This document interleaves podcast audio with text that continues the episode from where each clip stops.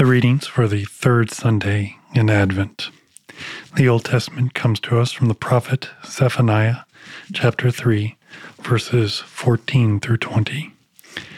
Sing aloud, O daughter of Zion. Shout, O Israel. Rejoice and exult with all your heart, O daughter of Jerusalem. The Lord has taken away the judgment against you. He has cleared away your enemies the King of Israel, the Lord is in your midst. You shall never again fear evil. On that day it shall be said to Jerusalem, Fear not, O Zion.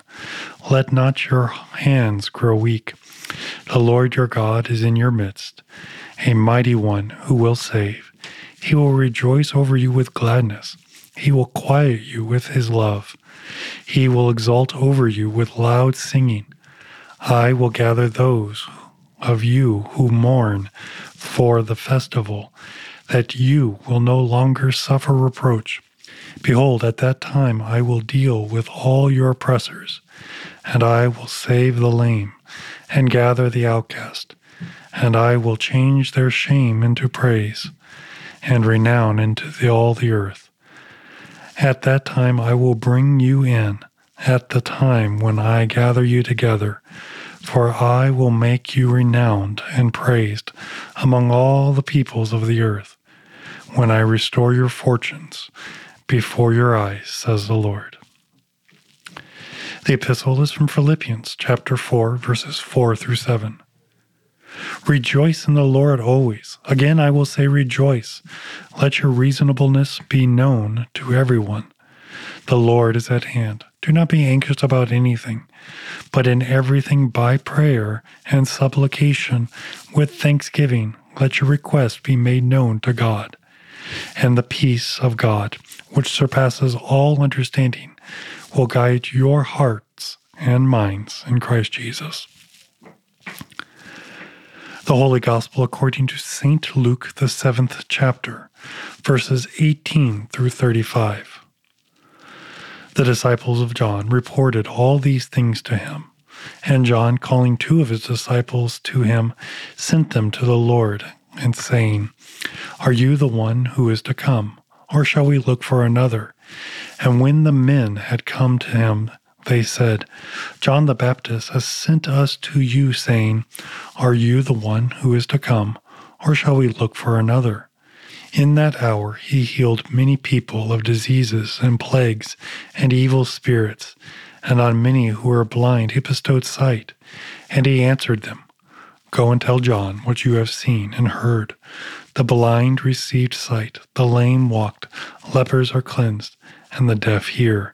The dead are raised up, the poor have good news preached to them, and blessed is the one who is not offended by me.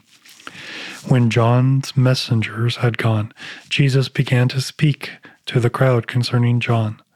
What did you go out into the wilderness to see? A reed shaken by the wind? What then did you go out and see? A man dressed in soft clothing? Behold, those who are dressed in splintered clothing and live in luxury are in king's courts. What then did you go out and see? A prophet? Yes, I tell you, and more than a prophet. This is he of whom it is written Behold, I send my messenger before your face, who will prepare your way before you. I tell you, among those born of women, none is greater than John. Yet the one who is least in the kingdom of God is greater than he. When all the people heard this, and the tax collectors too, they declared God just, having been baptized with the baptism of John. But the Pharisees and the lawyers rejected the purpose of God for themselves, not having been baptized by him. To what then shall I compare the people of this generation? And what are they like? They are like children sitting in the marketplace and calling to one another. We played the flute for you, and you did not dance. We sang a dirge, and you did not weep. For John the Baptist has come eating no bread and drinking no wine, and you say, He has a demon. The Son of Man comes eating and drinking, and you say, Look at him, a glutton and a drunkard, a friend of tax collectors and sinners. Yet wisdom is justified by all her children.